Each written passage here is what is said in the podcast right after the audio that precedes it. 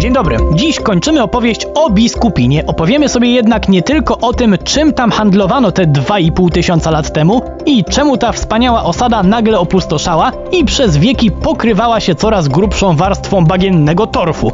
Bo z odkrycia biskupina w 1933 roku postanowiła skorzystać propaganda zarówno Polski, jak i III Rzeszy. Jak ten konflikt wyglądał i kto miał rację? Przy mikrofonie Wojtek Drewniak zapraszam na program w Drewniakach przez świat. Zanim przejdziemy do smutnego w wielu aspektach wieku XX, to opowiedzmy sobie o czasach świetności biskupina, które też nie dla każdego były okresem beztroskiego żywota. Bowiem nie ma się co oszukiwać, handel niewolnikami był wówczas powszechny i bardzo bym się zdziwił, gdyby do takich transakcji w biskupinie nie dochodziło.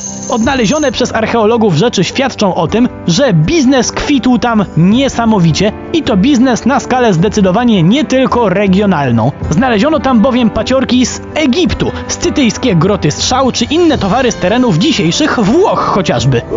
Jak się owi kupcy dostawali do biskupina, który leżał przecież na środku jeziora? Rzeką, konkretnie gąsawką. A czym handlowano? Poza niewolnikami, choćby skórami i już wtedy szalenie przez kupców pożądanym bursztynem. Chwilowo rysuje się nam w takim razie obraz wspaniałej osady handlowo-rolniczej, gdzie żyło się dobrze i bezpiecznie, prawda? Niby tak, ale może i jednak nie do końca, bo u szczytu swojej potęgi osada w Biskupinie opustoszała. Czemu? Diabli wiedzą, ale od czego są teorie, których przez lata powstało kilka. Jedna jest taka, że ów dobrobyt rolniczy zagalopował się za daleko i w wyniku wypalania oraz wyrębu lasów zwierzaki uciekły dalej i zrobił się problem z polowaniami. Inni z kolei twierdzą, że powodem opuszczenia tego pięknego miejsca przez mieszkańców był podnoszący się poziom wody i tutaj nawet można uznać, że jest na to pewien dowód, bowiem naukowcy zauważają, że zarówno warstw podłóg, jak i drewnianego utwardzenia ulic było kilka. Być może układano kolejne właśnie z uwagi na poziom wody. Oczywiście jest jeszcze teoria, że biskupin został napadnięty przez jakieś inne plemię i tego też nie wolno wykluczyć. A jak już przy napadach jesteśmy,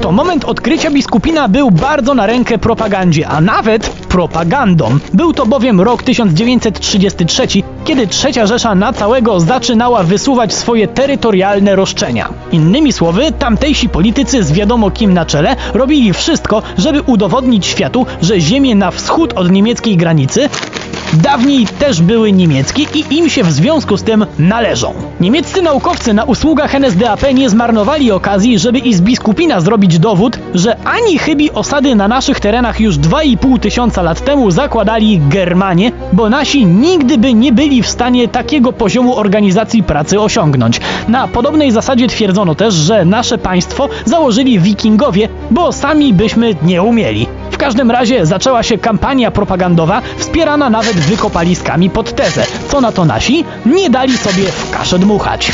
Nasi naukowcy widzieli w biskupinie osadę prasłowiańską. Publikowali swoje artykuły na ten temat, a na wydawnictwach naukowych się oczywiście nie skończyło. Temat pompowano też w czasopismach popularno-naukowych i zwykłych gazetach, a jakby ktoś miał wątpliwości, to prasłowiańskość mieli swoimi wizytami w biskupinie utwierdzić prezydent Mościcki i marszałek Rydz śmigły.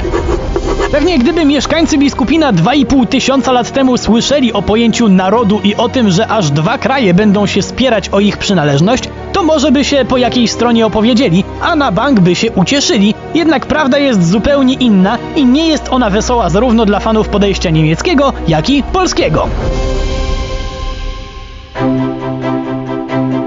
Bo współczesna nauka uznaje, że tych terenów nie zamieszkiwały plemiona prasłowiańskie, ale germańskie też nie. Mieszkańcami biskupina mieli być przedstawiciele kultury łużyckiej, której pochodzenie etniczne jest nieznane. Dopiero później pojawili się na tych ziemiach inni. Tymczasem kultura łużycka zasiedziała się na tych ziemiach naprawdę nieźle, bo możemy tutaj mówić o tysiącu lat. To wynik, jakiego nie powstydziłby się starożytny Rzym w całej swojej wspaniałości. Myśląc o biskupinie, warto o tym pamiętać. o niesamowicie pomysłowych ludziach sprzed dwóch i pół tysiąca lat. Świetnych konstruktorach, rolnikach, myśliwych, handlarzach. Należy im się podziw, a nie podpinanie pod dwudziestowieczną politykę. Przy mikrofonie był Wojtek Drewniak. Do usłyszenia.